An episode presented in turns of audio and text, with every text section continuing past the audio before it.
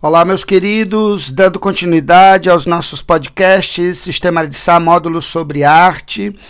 Estamos trabalhando aqui com a unidade 2, a arte, o belo e o sagrado, indo agora para a aula de número 6, o ser humano sob nova perspectiva. Os exercícios de fixação estão no módulo de artes na página 53. Né? E nós temos aqui o ser humano sob nova perspectiva, o tema da aula número 6.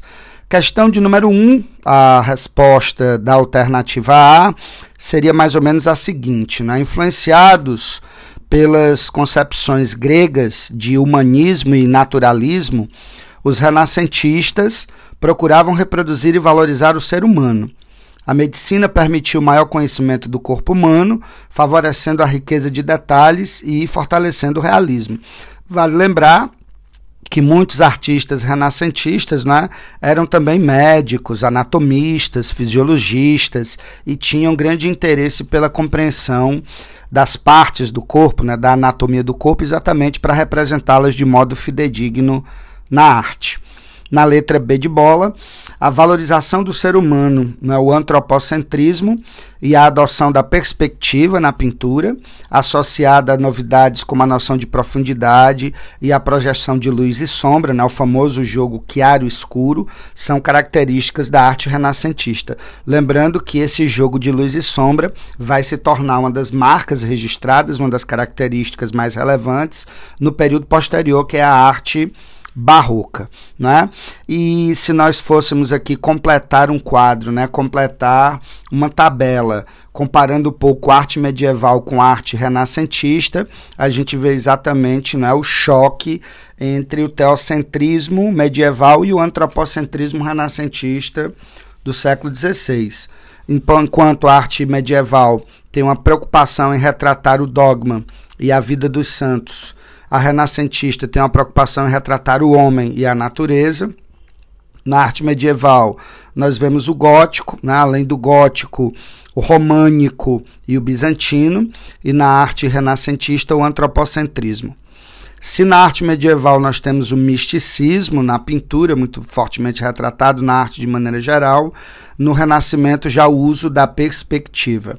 Na arte medieval, nós temos o teocentrismo, na, no Renascimento, o individualismo. Na medieval, feudalismo, na arte renascentista, o humanismo. Na arte medieval, a difusão e propaganda do cristianismo.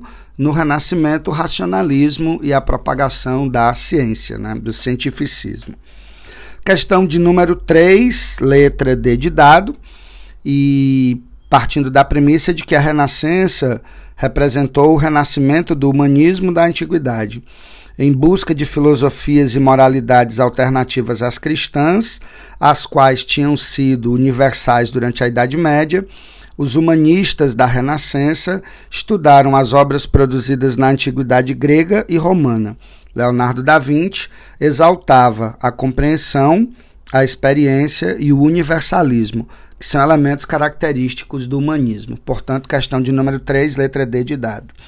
Questão de número 4, resposta letra B, né, B de bola, partindo da premissa de que o objetivo final da arte clássica era a procura da unidade, da beleza e da harmonia universais. E é exatamente isso que torna né, o, o belo universal do clássico o equilíbrio, a simetria, a harmonia, que encontravam suporte em uma filosofia que buscava a relação do homem com o divino, com o mundo e sua origem, com a vida e a morte, e também com a dimensão interior do próprio homem. Portanto, defendiam estética que conjugava valores idealistas com a representação fidedigna da natureza. Questão de número 5, a resposta é a letra B de bola. Falamos aqui sobre o teatro elisabetano, que influenciou a sociedade britânica e acabou por se transformar em uma das vozes de maior expressão da cultura no século XVI, portanto, no Renascimento Europeu.